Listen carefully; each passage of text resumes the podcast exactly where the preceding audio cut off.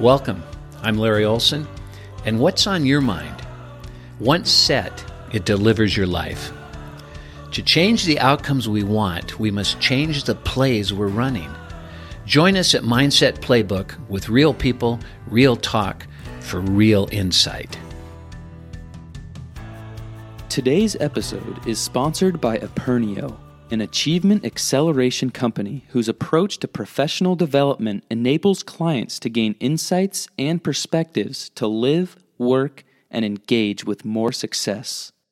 I'd like to welcome everybody to Mindset Playbook, and our guest today is Andrea Chilcote, who is the founder and CEO of Morningstar Ventures and holds nearly 3 decades of experience in the organizational development coaching and consulting field.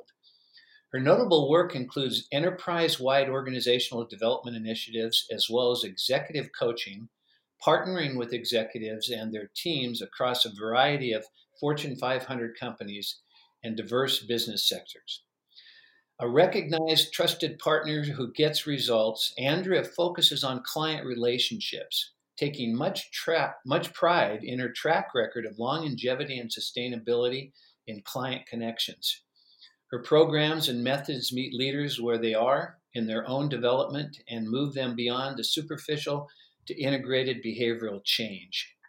She's also the author of Eric's Hope, The Leash That Led Me to Freedom, based on her own life memoir, and most recently released a new book, The Very Moment, which is a collection of essays about relationships. Andrea, thank you for sharing you and your time with our listeners today. Having started my own company over 25 years ago, I believe I know what it takes to sustain long-term relationships with my clients, as well as what doesn't. And what do you believe is the foundation of your success? And more specifically, what do you feel is the foundation of sustainable relationships, and why? Well, thank you for having me this morning, Larry. And I love the topic that you've started with here.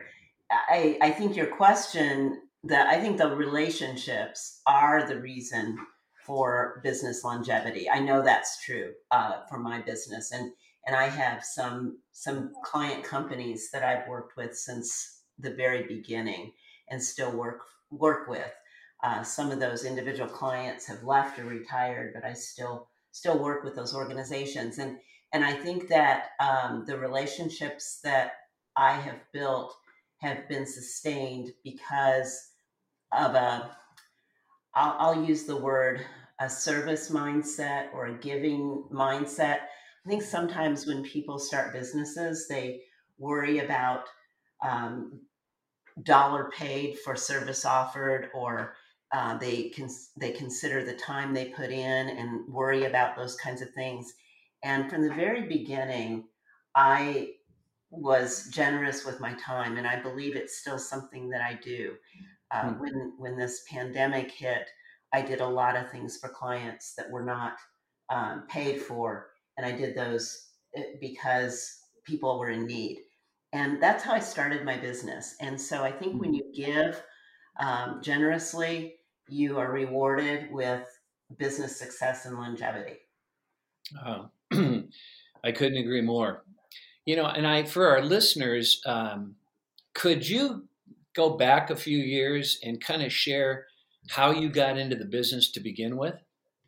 Oh, that's an interesting, I don't know if it's an interesting story. It's a bit of a convoluted story, so I'll try to make it quick. That's okay.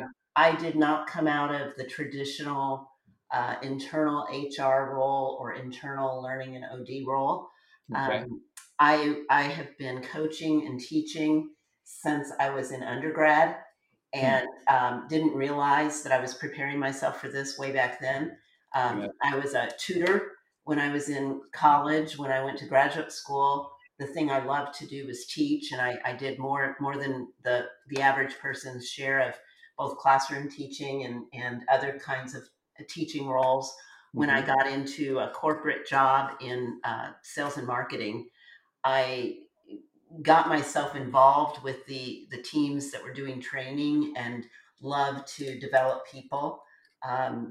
Many examples, even back to, I sometimes tell the story of my childhood. I used to a lot of girls play dolls, and I had dolls, but I taught them. I taught school every night after I came home from school. I would line them up and teach them what I learned. And so I've been a teacher and a coach most of my life. Uh-huh. And when I decided to start my business, I had taken a job that was a little bit of a stretch role at a pretty young age. I was at the right place at the right time. And I made a commitment to learn about high stakes business for 2 years and then start my business doing this work. So I came out of it somewhat not in a traditional way, but with some leadership experience and some business experience. Gotcha. You know, it doesn't seem like there's any accidents in life. And can you go back to what was it that enamored you or touched you about the element of teaching? Can you remember when that's kind of struck you, that was something that you wanted to pursue? Yes. It is the ability to help somebody see possibility and see that they can overcome something that is in their way. They can achieve a goal. In the very beginning, a lot of my work was around helping people set goals and achieve those goals in their work.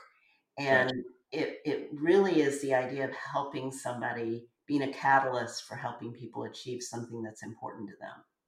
Now, were you brought up in an environment where you were being assisted as a young person? Not really. No? Okay.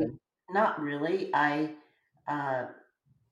School was important to my parents, and I was encouraged to take pride in my education and what I was learning, but I'm not so sure I had mentors at an early age. I had a lot of really important mentors as an adult. Sure. And still do. Right. So just this fascination with coaching, you mentioned that you started out helping people with goals and whatnot. And anytime anyone is pursuing a goal, there are amazing opportunities for setbacks and difficulties, challenges, somewhat to the point sometimes where people just give up on them. What kind of an approach did you use at the time to assist people in not stopping? Well, that answer was has evolved over the years. My early days, I subscribe to the idea that if you get really clear about what you want and you break them into manageable pieces and you have support along the way, then you can achieve anything you want. And that is still true. Okay. What I've learned in years since and is more foundational to my work is you've got to want it. You've got to identify the things that are truly core drivers and core motivators. And a lot of work I'm doing right now, and I think it's happening because of what's going on in our world, is purpose work. And gotcha. I feel strongly that we all can benefit from identifying what's really important to each of us, and it's different for everyone. And then goals are easy to achieve. Now, what have you found relative to, you know, the concept of peeling the onion, that when you ask an individual a question as to what they want, you sometimes get a pretty quick answer. Mm-hmm. You talk about getting down to the core elements. And to me, that requires some questioning. Mm-hmm. How do you go about that? I teach a course. I was preparing for that this morning before this call. I teach a course called Advanced Consulting Skills. Okay. And people to do exactly what you're talking about. And it is, there's a couple of elements to it. One is a mindset element, which is to be an unbiased listener and truly interested in helping the person find that root need or root cause to a problem, and not have your own agenda at play. So there's a mindset around listening, then there's skills around listening and being fully present to that individual. And then there are the questions themselves. And we do ask questions. We call it the outcome behind the outcome, or the one-way question. And those sound like techniques. And I'm not a techniquey person, but when I teach it, I have to have a label for it. And so if you said you wanted a red car, I'd say, well, what will that red car do for you? Gotcha. And you might say, well, it'll make me feel good. And then I'd say, well, tell me about the feeling that you'd have and what, so a red car is one way to feel good. Are there lots of other ways to feel good? Mm-hmm. And we explore those, but it requires to start with a mindset of unbiased listening and truly caring about having the other person achieve what they want to achieve versus your own agenda. Sure. You know, you mentioned something that we need to delve into a bit, and that is to come from an unbiased perspective with a brain that's filled with biases. Right. And so most people, that's an oxymoron. Mm-hmm. Try to listen to me without any biases. And yet, one of the differences that sets coaches apart to coaches that really make a difference to coaches that just decided they wanted to go through a quick program and call themselves a life coach, and yet they have no clue as to what's necessary because there's such an organic piece that comes into play, as you know. Mm-hmm. You'd mentioned, I just use these labels in my teaching mode, but I don't operate from that perspective. How do you go about, Andrea, clearing your mind, and what technique, if or play in Mindset Playbook, what play do you use through the years that you found assists you in coming into a listening experience without a bias or a hidden agenda? Several things. Okay. So one is, and I think this is important for everybody, is to know what your own biases are, because you're right, we all have them. Sure. And so if I know what those are, I know where I'm going to be triggered. I know where I might start to say something or start to respond. And gotcha. Over the years, self-awareness, you know, one of the foundations of emotional intelligence, self-awareness is really important. Mm-hmm. I have taught myself, and I've been doing this for so many years, that I have to think through, what do I really do? I've taught myself to be present. We call it out-focused and external while being present. So I can be present to my own thoughts, feelings, needs. I can sit here and talk with you and think about what I'm going to have for lunch, or about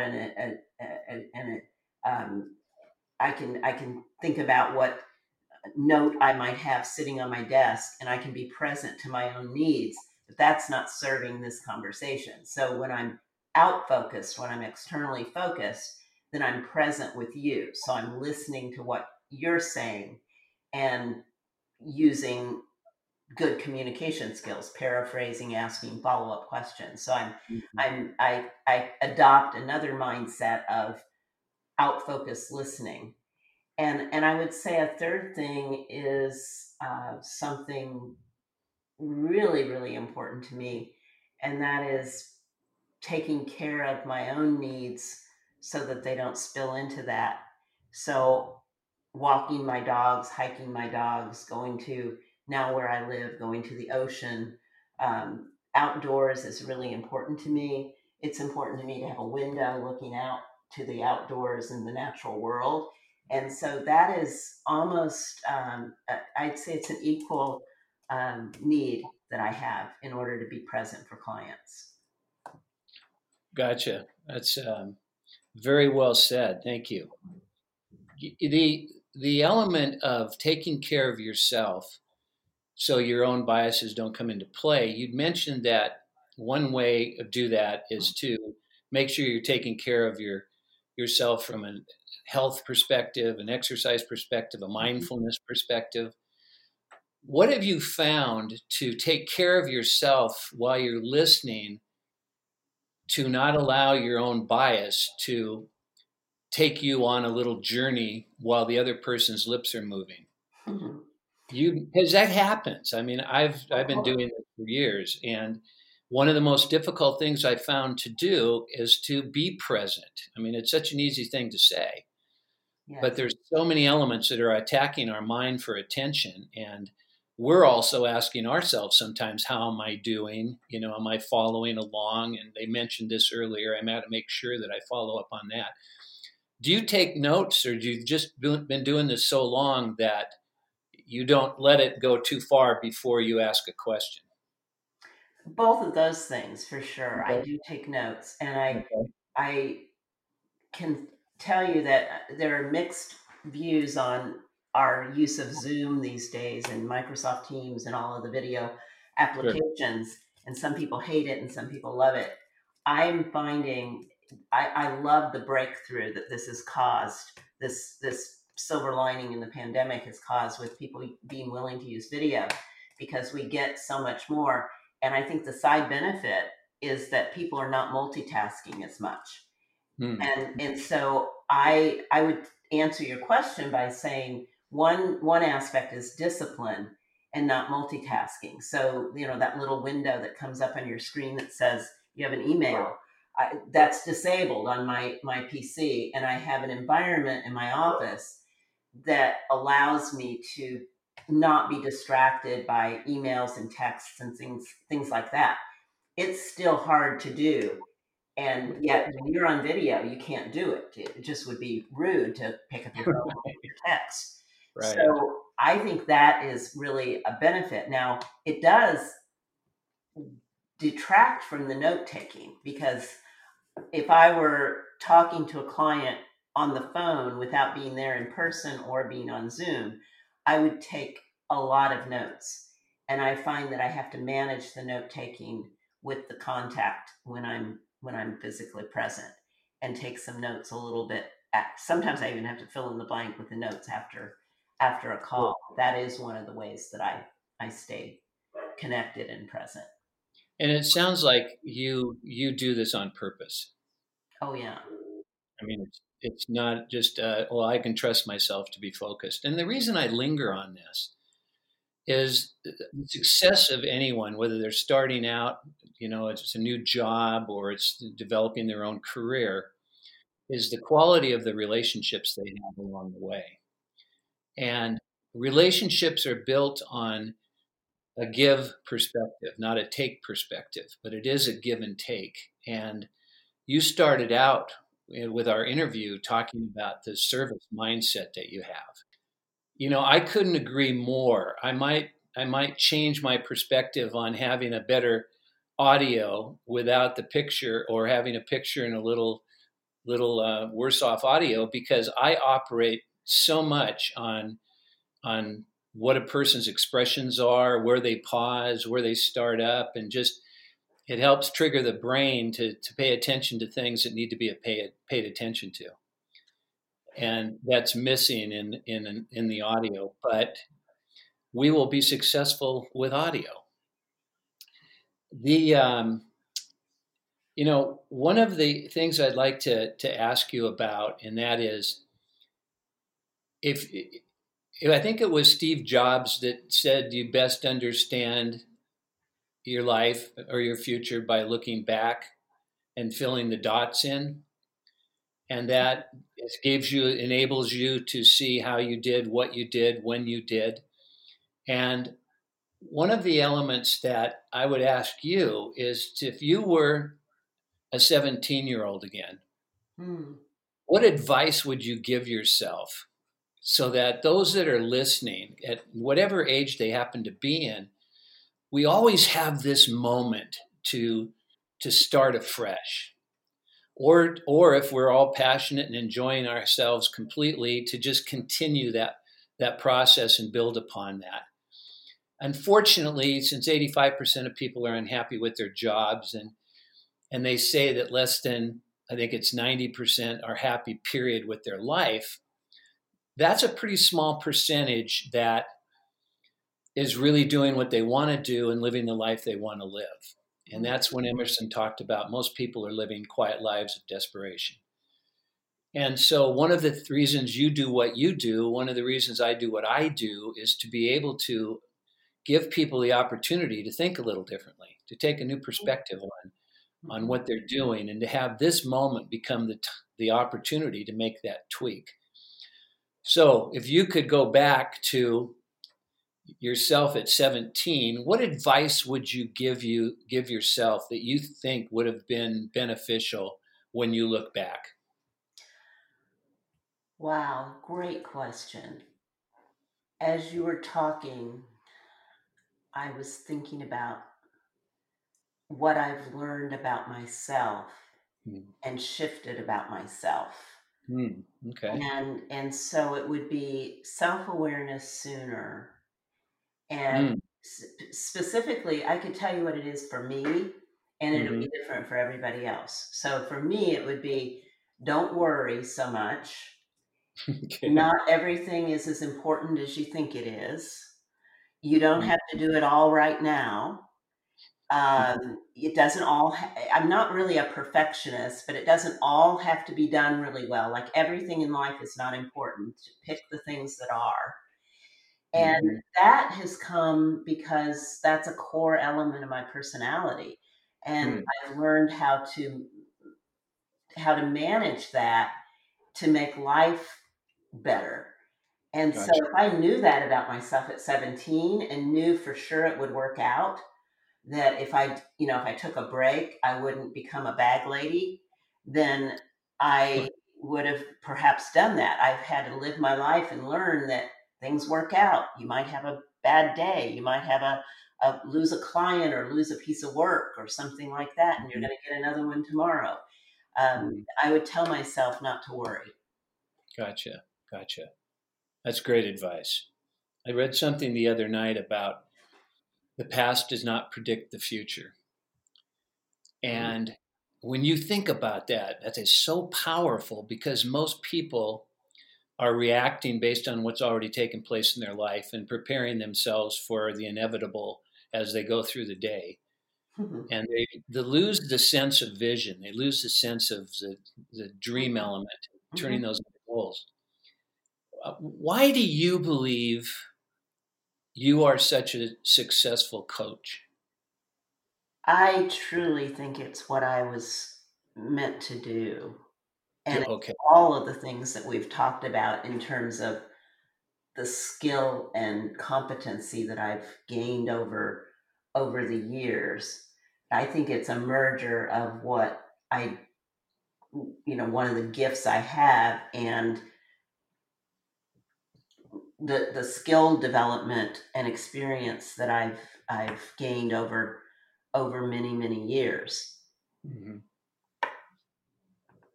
Yeah, I think that one element we can't have, there's an old adage that God gave you everything to be successful except one thing. Have you heard that before? No. What's that one thing? Experience. Yeah.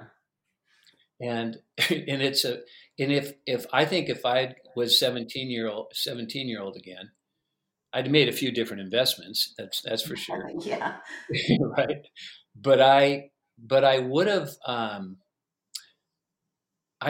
been a little more serious about the opportunities to develop myself into somebody that could truly make a difference, as opposed to just trying to get through school or trying to get through a party or trying to, whatever it may have been. The self-awareness, which I believe we as coaches and as individuals who are assisting other people, whether we're leaders within a company or parents at home, if we can ask enough questions and not be satisfied with the status quo answer, we can really start to find out and discover who these children are that we're raising and who the people that we work with are and what they want. And I'm sure what you found out along the way is that whole element about people don't care what you know until they know that you care. And you can't do that by not being an effective listener. And all people have to do is ask themselves how many times they've left this conversation while they've been listening to you and I. And then they realize we're still talking, and sometimes you're waiting to hear something that triggers something that you happen to be interested in at the time. And if that's not going on, you miss so much. You miss things that could have been the difference in your life. And that being said, I've got a question for you. How do you make sure when you're doing your coaching that people aren't missing anything? Well, I think they are. I think okay. That first of all, I think they are. I'm always humbled by how much impact we make in this work. You do it, I do it. When people tell us that, but in the moment, we often don't know because they're considering things. So I certainly encourage people to learn those very same skills of being present. And as a result of that, how do you weave that into what you're attempting to accomplish with someone?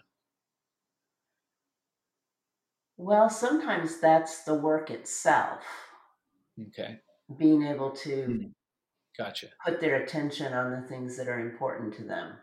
And it's that gets harder all the time as we get more demands on us, more stress and anxiety. Mm-hmm. And I encourage people to give themselves the time, be present in this time. If they can't be, I'd rather reschedule our session than not be. Yeah. And once again, I think video does help some with that. But I can't do it for them. They have to do it themselves. As a coach, you know this, sometimes people have homework assignments. Mm-hmm. We can only find what will create sufficient motivation for them to make a change and have them do the work, but they have to do the work. And I think that is something that not every coach is comfortable with. I think sometimes there are people who want it more than their client wants it, for example. And I'm not that kind of coach. It's up to them. They have to do the work. Well, you can't be successful if they don't want it. No. Right? I mean, it doesn't matter how good you are, how great your techniques are, or your heart, or whatever. Right. And so, how do you go about making sure that they're going to do the follow-up work before you meet again with them? Well, again, I don't think you can be sure unless they do it. When they do it, then they're sure. Some of it's personality. There's some people who are just very driven and organized in that way. I have a client, and if she's listening to this, she would smile. I gave her an assignment to do some work on a personality instrument, and she sent me a spreadsheet, and it had every dimension and the different behaviors and which ones she rated them on a scale of 1 to 10, which ones were most important for her to focus on, and then a bunch of notes about each one and some behaviors and actions she's going to take. Well, I didn't assign that, but that's how she is, and she's been a joy to work with because she follows through and she wants this learning experience. Others, it's harder. And I think we meet people where they are and we allow them to move at the pace that they want to move. But if I find that someone is not responsive at all to those kinds of things, then the engagement is probably not going to be, not going to go on. And that's pretty rare. Usually when people initiate this kind of work, they're ready for it and ready to do the work. Yeah, good point. And I have found also that if I haven't done the work to make sure that they're telling me what they want, not what I want to hear, yeah. Because, people want to be successful. They want a good coaching session, and they want the coach to realize that they're coachable. And sometimes that's the wrong motivation to be able to take initiative now and act upon some of the suggestions the coach has made. Mm-hmm. It's what you teach in leadership. Don't open your mouth if you don't have an audience. And just because somebody is in front of you doesn't mean you have an audience. Right. It's up to us to make sure that they're listening. And as you have had these phenomenal opportunities in your life and have been as successful as you've been as a coach, what would you say keeps you coming back? You know, I mean, a guy can have a terrible golf game and then get one drive that just knocks his lights out, and he comes back the next time.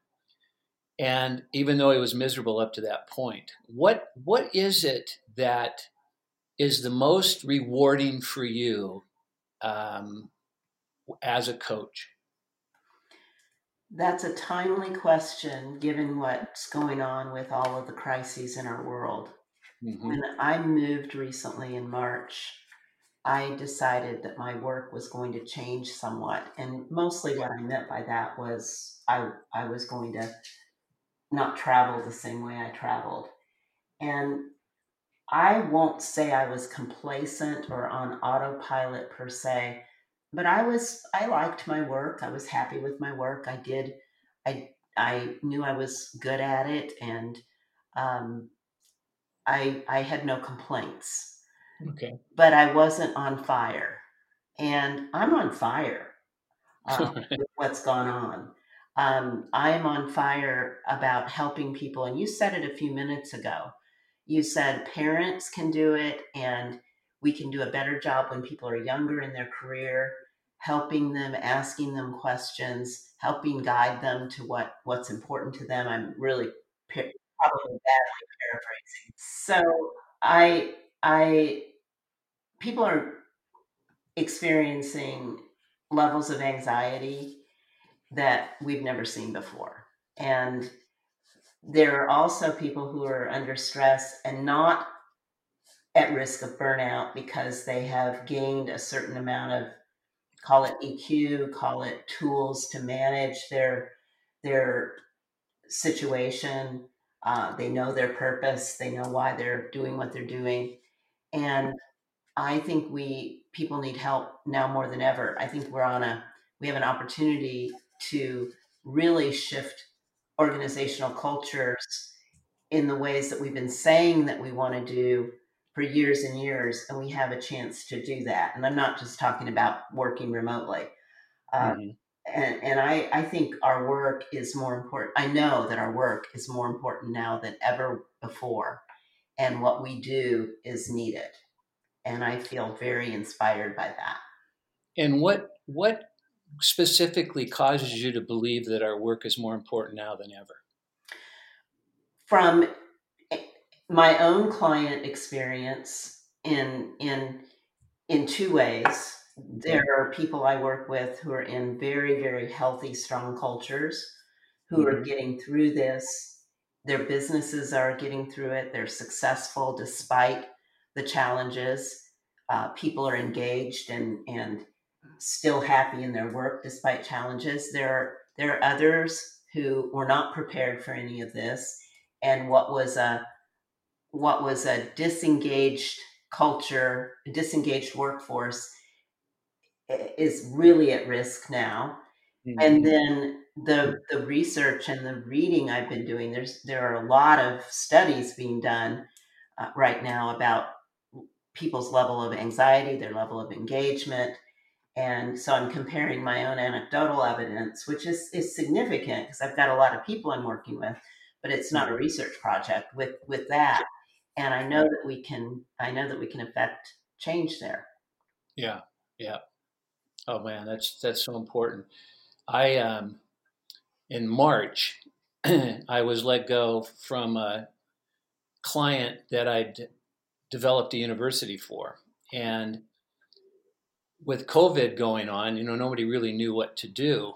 And we had an onboarding program where people spent a day with me, just getting immersed in the guiding principles and what the purpose stood for and how it related to them. And they're exercising identification with why these things were important to them, type, blah, blah, blah, blah, blah. And then leadership and all, you know, different types of elements going on in the company.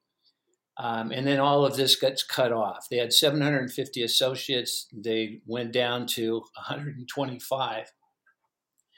50% have already been replaced or found another job. So now they're almost brand new on getting people to understand the culture. Mm.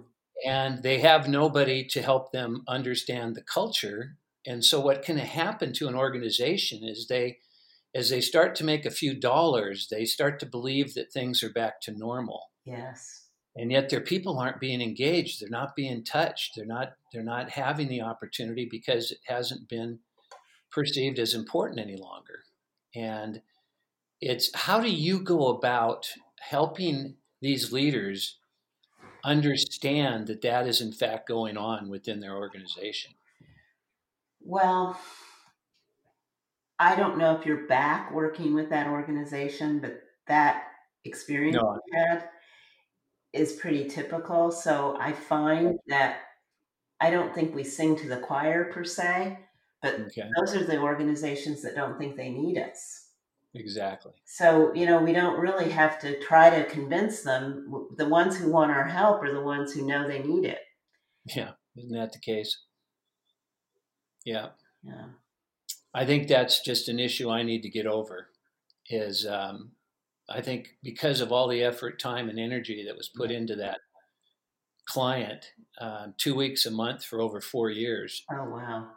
And never did I spend any of that amount of time with a client. It was, put things into place, and then maybe two days a month I would be physically on site, and the rest of it was contacts through other mediums. And listening to you and what you've shared now is, I just contradicted myself when I shared what I learned last night about the past not predicting the future. I'm expecting it to. Mm. You helped me discover that I was expecting them to give me a phone call and things will be back to normal. And I think that's something that a lot of people are finding happening to themselves is, this unemployment will last too long, and pretty soon the government will figure out how that I definitely need this unemployment, and I happen to be the one that fell through the cracks, is their thinking.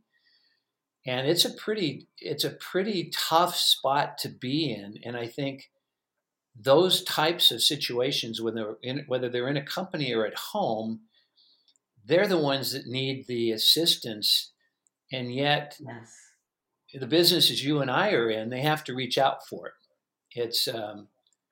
It's not something that there's going to be a knock at the door or a check in the mail. And how we get people to be proactive is probably what assists you and I in being as successful as we are. But how does an individual listening to this get themselves to make a step? What would your advice be to that? To look back on their lives. Okay. And look at times, I call it getting in a funk, where they've gotten themselves in a funk. Okay. Or they've gotten stuck, or they felt like a victim. I do an exercise called Story 1, Story 2 about we can tell a story of our circumstance or our lives as if we're the victim and done to, or we can tell it from a place of taking responsibility. And I would help them get clear on Story 2, where they're responsible for their life more quickly than maybe they've done in the past. And because they're going to get there eventually. And so I would hope that they wouldn't spend 6 months look back and say, I spent 6 months in this victim place. And I could have been recrafting. I could have been starting that business. I could have been writing. I could have been doing things. And that's what I would say to them. Do they want to be, are they a victim in Story 1? Or are they a product of Story 2? Very, very good. Very powerful. And those that are sitting there and they're listening to this and they want to reach out to you, what would be the best vehicle for them to reach out to you? An email would be great. I'm andrea@morningstarventures.com. Okay. My website is morningstarventures.com. There's a contact sign up there, but you can reach out directly to me, andrea@morningstarventures.com. Beautiful. You know, I could go on and on and on. I just have so many questions for you, and I'm so glad you took the time to adventure out in this podcast. But do you have any questions or anything that you wanted to kind of wrap it up with, as far as this segment goes in the podcast? Well, I've particularly liked this conversation too, because you're a coach and we both do the same thing. And so I'm curious for you, something that I'm wrestling with is everything is so different now. And there are so many opportunities out there. How do we pick them? Do we get really good at Zoom and do team webinars in addition to our coaching practice? I do a lot of writing, and I'm trying to get my writing out there and spending time on that. It seems like there are more opportunities. Not necessarily we pick up the phone and we have a contract with someone, but there's so many ways that we can craft our work. I'm curious what advice you would have for me based on the work that you're doing. Well, from what I have heard, you've already answered it yourself, and that is to continue to do what you're passionate about. I think we get confused by which medium do we need to share our passion. Mm-hmm. And I think no matter what medium we're on, if we're passionate, we send a message beyond anyone else, because that is such a gift to actually be loving what you're doing. Mm-hmm. And there isn't a listener out there outside of the ones who do love what they're doing, who would love to be in a situation like that. And I find that one medium I'm more comfortable with than another. I know that I do webinars one a month, and it's the most time consuming. It's the most lighting and sound and all the elements that I've put on myself to make this thing as difficult as possible. And I'm supposed to be enjoying it, but I'm actually relieved when it's over, and they only last 20 minutes. Uh-huh. And if that's not humiliating enough, nobody is listening to them. So there's got to be a message there that it's not the medium, right? You just need to keep enjoying your writing and developing yourself and having opportunities, not saying no to things like you didn't say no to the podcast. Yes.